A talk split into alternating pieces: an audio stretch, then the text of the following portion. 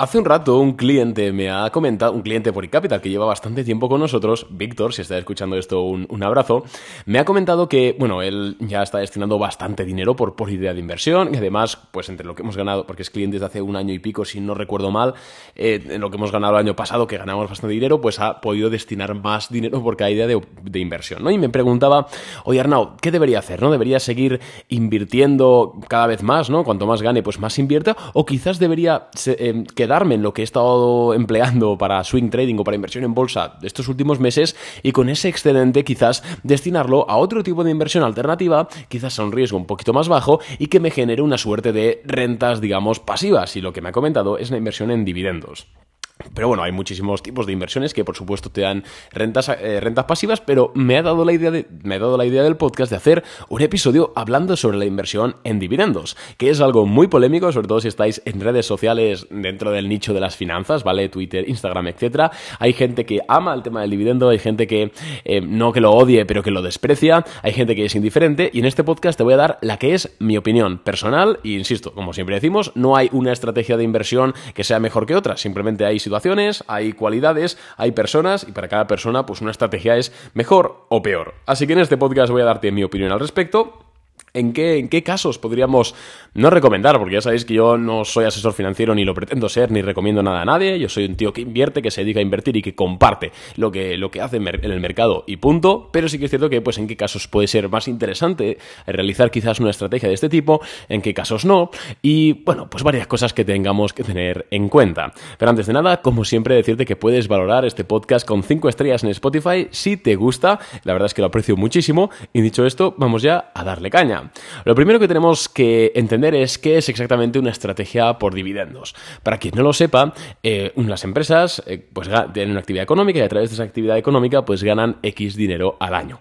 ¿Qué ocurre? Que hay muchas de estas empresas que ganan, por decirte algo, 100 millones, pero no tienen la capacidad de reinvertir en su propio negocio esos 100 millones. No tiene por qué ser algo ni bueno ni malo. Al final todas las empresas tienen un ciclo de crecimiento, madurez y luego declive. Sobre todo cuando estas empresas llegan a la, a la madurez, pues no existe esa tolerancia para reinvertir tanto beneficio. Entonces, lo que la empresa hace, muy, muy inteligentemente, es decir, oye, pues eh, hemos ganado 100 millones este ejercicio, hemos destinado 20 a invertir en no sé qué, y con los 80 millones que sobran, vamos a repartirlos entre los dueños de la empresa. Y eso se reparte en forma de dividendo. Eso es un dividendo esencialmente, ¿vale? De teoría, teoría económica basiquísima y funcionamiento de empresa, pues muy básico. Hasta ahí todos lo entendemos. El problema es que mm, eh, la estrategia de dividendos es una de esas estrategias que es bastante mejor de lo que realmente es. Porque la premisa inicial es, oye, imagínate que tú tienes 50.000 euros o 100.000 euros o 10.000 euros o lo que sea, compras acciones que paguen dividendos, te haces una pequeña cartera de dividendos y más o menos pues que el promedio sea de un 5%, un 5%, un 6% al año, ¿no? Que suele ser una cartera que paga bien, pero tampoco sin exponerte a un riesgo muy, muy alto. Entonces, claro, dices, ostras, pues si yo pongo 100.000 euros, compro empresas que me pagan dividendos, las acciones pues estaré ganando pues, un 6% cada año, un 5% cada año, de 100.000 euros son 6.000 euros. Pues tranquilamente, súper bien, unos 500 euros al mes únicamente en dividendos. Y además, yo si quiero, luego puedo vender mis acciones de esas empresas y recuperar parte del, o más o menos, dependiendo de cómo haya fluctuado esa empresa en bolsa.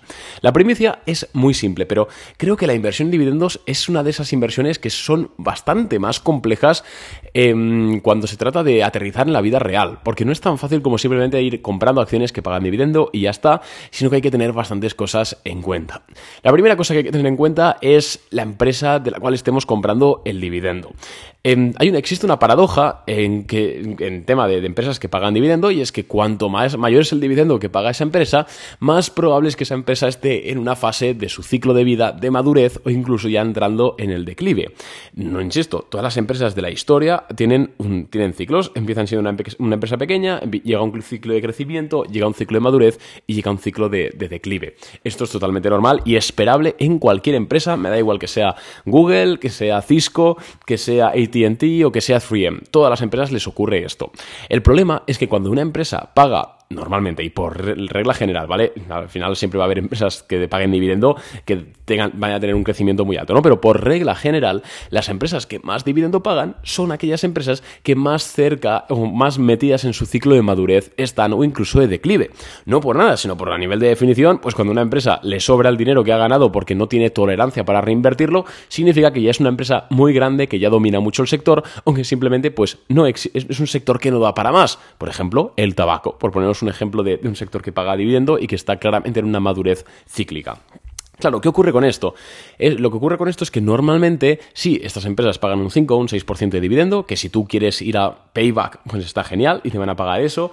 Y si seleccionas empresas de cierta calidad, pues no vas a tener cosas raras de que reduzcan dividendo o de que quiebren, pero sí que existe la gran probabilidad de que estas empresas caigan en precio en bolsa. Recordemos que los precios en bolsa de una empresa, el 99,9% de los casos, reflejan varias veces los beneficios de las empresas, que es lo que nosotros llamamos ¿vale? Una empresa, así pues una empresa en la cual pues estimemos que va a crecer mucho durante los siguientes 10 años, puede decirte algo, cotiza un PER mucho más alto que una empresa que pues ya casi no crece, pero siempre cotizan más por encima, digamos, de sus beneficios corrientes actuales.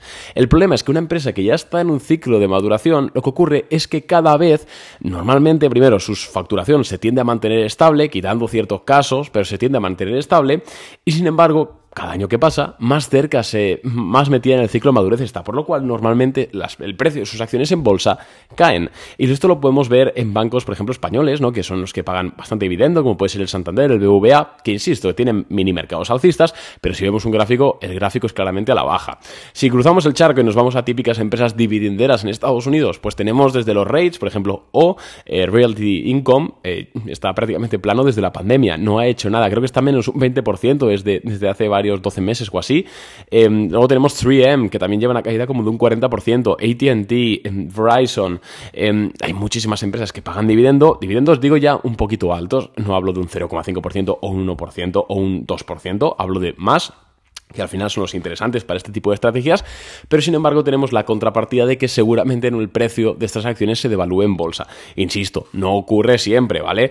Por ejemplo, eh, después de la pandemia, las empresas de shipping, de envíos marítimos, se dispararon, tanto dispararon su dividendo, yo he llegado a ver a empresas pagar un 15% de dividendo, obviamente de forma temporal, y su acción también subió un 200%. Quiero decir, al final esto es como todo, es multivariable, pero en, pues a grosso modo, y en la mayoría de los casos, lo que ocurre es esto, que tú vas a estar ingresando por un lado un 5 o un 6% de dividendo, pero por otro lado pues vas a estar perdiendo un 5, un 3, un 10% en cuanto al valor patrimonial que pierden tus acciones. Y dirás, bueno, Arnau, pero a mí no me importa poco, me importa poco que las acciones suban o, bajan, o bajen, porque al final yo voy a dividendo y yo sé que en 20 años voy a recuperar la inversión. Si ese es tu caso, adelante. Bajo mi punto de vista, creo que puede generar un coste de oportunidad, pero si a ti te gusta, te parece bien y tal, pues adelante. O sea, no hay, insisto, no hay nada ni bueno, ni bueno ni malo. Simplemente son cosas que tenemos que conocer. Este es un punto importante el tema de dividendos y por lo cual yo a Víctor, en este caso, el cliente de Boring, le he dicho que, bueno, yo iría hacia otro tipo de alternativas que también te pueden pagar rentas, pero o con un riesgo significativamente más bajo o con, em, con rentabilidades mayores. Eso por un lado. Otra cosita que no se suele entender en el tema de los dividendos es que se suele comparar muchísimo con otro tipo de inversiones que también generan rentas de este tipo, rentas a perpetuidad. Y es que cuando tú inviertes en dividendos, realmente estás invirtiendo en bolsa y dirás, vale, no, menuda, pero, pero, menuda pero grullada has dicho, que no sé ni hablar. Y yo te diré, ya, pero es que cuando tú compras una empresa en bolsa, siempre existe el riesgo de que esa empresa pues se vaya al carajo. Y por mucho que pague dividendos, pues si se va al carajo va a dejar de pagarlos. Si quiebra, evidentemente no vas a tener ningún derecho como, como accionista dividendero, por así decirlo. Problema de esto, que normalmente cuando nosotros queremos invertir por dividendos, pues vamos a tener que comprar acciones con las que nos vamos a tener que quedar durante mucho tiempo, si queremos recuperar gran parte de, nuestro dinero, ¿no? Y por mucho tiempo me refiero más de 5 o 10 años. ¿Qué pasa? Que cuando nosotros compramos acciones de una empresa madura y además durante un plazo de mínimo 5 o 10 años, lo que ocurre es que las probabilidades de que esa empresa reduzca bastante su tamaño, se vuelva irrelevante, pierda más o incluso hasta quiebre, hasta que quiebre, perdón, son bastante altas. Y luego hay otro punto a considerar con el tema de los dividendos, y creo que poca gente presta atención, y es que cuando nosotros compramos empresas que pagan dividendos americanas, salvo que hagamos algún tipo de cobertura, que no creo que sea el caso, porque alguien que invierte por dividendos normalmente lo que quiere es olvidarse un poco del tema, pero a no ser que hagas alguna cobertura con opciones y tal, eh, amigos, el cambio de divisa ¿vale? El cambio de divisa es algo importante. Y es que si tú estás en euros y compras una empresa que paga un 5% de dividendo, o tienes una cartera que te da un 5% anual de dividendo, pero te lo da en dólares, porque las empresas que tienes compradas son de mercado americano, cuidado porque te estás exponiendo también al tipo de cambio euro-dólar, que sí, que te puede beneficiar, pero te puede perjudicar. Y si tú ganas un 5% anual, pero el euro-dólar eh, se ha depreciado un 7%, vas a estar en negativo al cambio. Entonces es algo que creo que poca gente em, toma en cuenta realmente y es algo muy, muy, muy importante, vaya. Esto como, como, resumen de los principales riesgos o principales cosas que no me gustan mucho el tema de la inversión en dividendos. Yo ya sabéis que soy mucho más de invertir en empresas que crecen, en empresas que me pueden dar una buena rentabilidad a un riesgo relativamente bajo en un corto medio plazo, pero pues porque soy yo así, porque soy una persona joven, porque quizás tengo una versión al riesgo menor que otras personas, entonces no digo que sea lo, mejor y lo, lo transversal para todo el mundo, pero sí que entiendo que ahora mismo, por ejemplo, si queremos una alternativa a los dividendos, existen bastantes y sobre todo teniendo en cuenta que estamos en un momento de tipos de interés altos, hay un montón de productos financieros a riesgo cero o prácticamente cero que nos van a dar rentas de este estilo. Hablamos de fondos monetarios que actualmente pues en dólares te están pagando un 5 o 5,2%, en euros un 4 o 4%, algo así en cuentas monetarias, eh, perdón, eh, depósitos eh, remunerados, que no sé lo que digo ya. bueno, perdón, ostras, me da cortocircuito. Cuentas remuneradas, ¿vale? Trade Republic, 4%, Trading 212, 4,25%, em, todo cubierto por el Fondo de Garantía Europeo. Em, luego, bancos tradicionales, Open Bank da un 3 y pico por ciento. Em, hay un montón, la verdad, de cuentas remuneradas que no pagarán quizás un 4, un 5 o un 6%, como sí, puede hacer una cartera de dividendos, pero no te expones al riesgo de divisa, no te expones al riesgo de que al final en dividendos estás en tema de bolsa y pues, pues puede irse al carajo tu, acción, y tampoco, ostras, pues pues puedes liquidarlo cuando quieras. O sea, al final tienes la disponibilidad inmediata del capital. En el caso de invertir en dividendos, Sí, puedes realizar, puedes vender las acciones y tendrías ese dinero, pero si han bajado de precio, pues estás un poco pillado en ese sentido. Deberías realizar una pérdida. Entonces, eh, yo creo que, ahora mismo con los tipos de interés altos no tiene mucho sentido invertir en dividendos. Hombre, si ahora me dices, Arnau, dentro estoy escuchando este podcast en 2027, los tipos de interés están en negativo. Hombre, pues ahí puede, puede quizás ser interesante volver a crear una cartera de dividendos o al menos plantearla. Pero ahora mismo, con las alternativas de renta fija que tenemos, yo creo que es bastante más interesante. Otras alternativas que tenemos, si queremos recibir, eh, digamos, intereses a perpetuidad y no queremos tampoco irnos a renta fija, porque, bueno, pues porque nos gusta un poco la marcha, tenemos el tema de los rates. Y diréis, Arnau, pero los rates son bastante dividenderos. Sí, de hecho, es una de las principales empresas dividenderas, pero tienen un tipo de negocio diferente. Un rate, para quien no lo sepa, es el acrónimo de Real Estate Investment Trust, lo que aquí en España es SOCIMI, Sociedad de Capital Inmobiliario, eh, y básicamente lo que es es una empresa que tiene diversas propiedades, sean comerciales o particulares y de las rentas, inmuebles normalmente, de las rentas que cobran, pues, pues se reparten los dividendos. Es una estructura distinta, no es exactamente lo mismo que una cartera de dividendos, porque suelen ser empresas que no dependen tanto de su modelo de negocio en el sentido de que Coca-Cola tiene que vender Coca-Colas, 3M tiene que vender los productos de 3M, etcétera, sino que es más pues una exposición al mercado inmobiliario de, de donde sea o al mercado comercial. Tiene riesgos, pero puede tener una rentabilidad más interesante. Sin embargo, insisto, yo creo que ahora mismo, si queréis algo que de rentas, a riesgo muy bajo tenemos todo el tema de renta fija, también depósitos a plazo, puede ser interesante. No dan una renta periódica, pero bueno, puede ser interesante ahora mismo, sobre todo si tenemos en cuenta que, lo hemos comentado varias veces, ¿no? Pero si ahora bajan los tipos de interés en Europa, por ejemplo, y nosotros compramos hoy un bono, un bono español a 12 meses o una letra alemana a 12 meses, me da igual, si bajan los tipos de interés el precio de nuestro bono va a subir. Entonces podremos venderlo incluso con una rentabilidad superior al cupón que pagaba. Y en el peor de los casos cobramos el 4% de rentabilidad y ya está.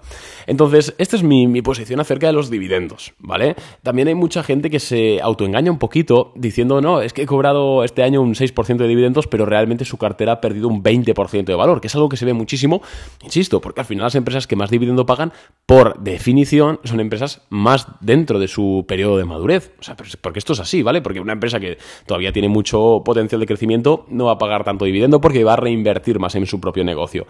Pero veo esto, ¿eh? mucha gente de, no, he cobrado un 5%. No, tío, eh, si tú cobras un 5% al año, pero tus acciones se devalúan un 20%, estás un menos 15%. Creo, ¿vale? Y al final creo que es un poco engañarse a uno mismo.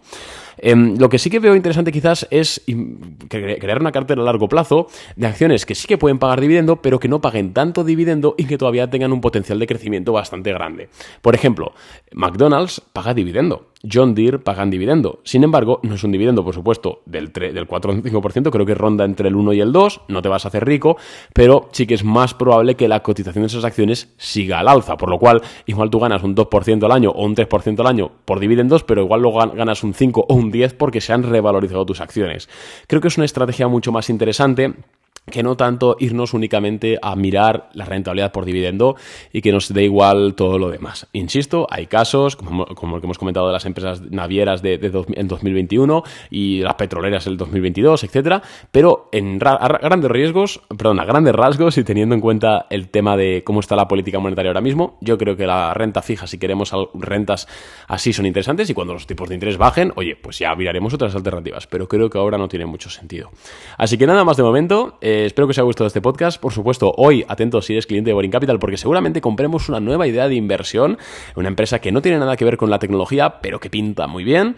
Eh, nada más de momento, y si quieres hacerte cliente de Boring Capital, por supuesto, tienes todas nuestras rentabilidades pasadas, toda la información, todo lo que hacemos en nuestra web de forma totalmente transparente, boringcapital.net. Nada más de momento, un abrazo y tienes todos los enlaces en la cajita de más información de este podcast. Adiós.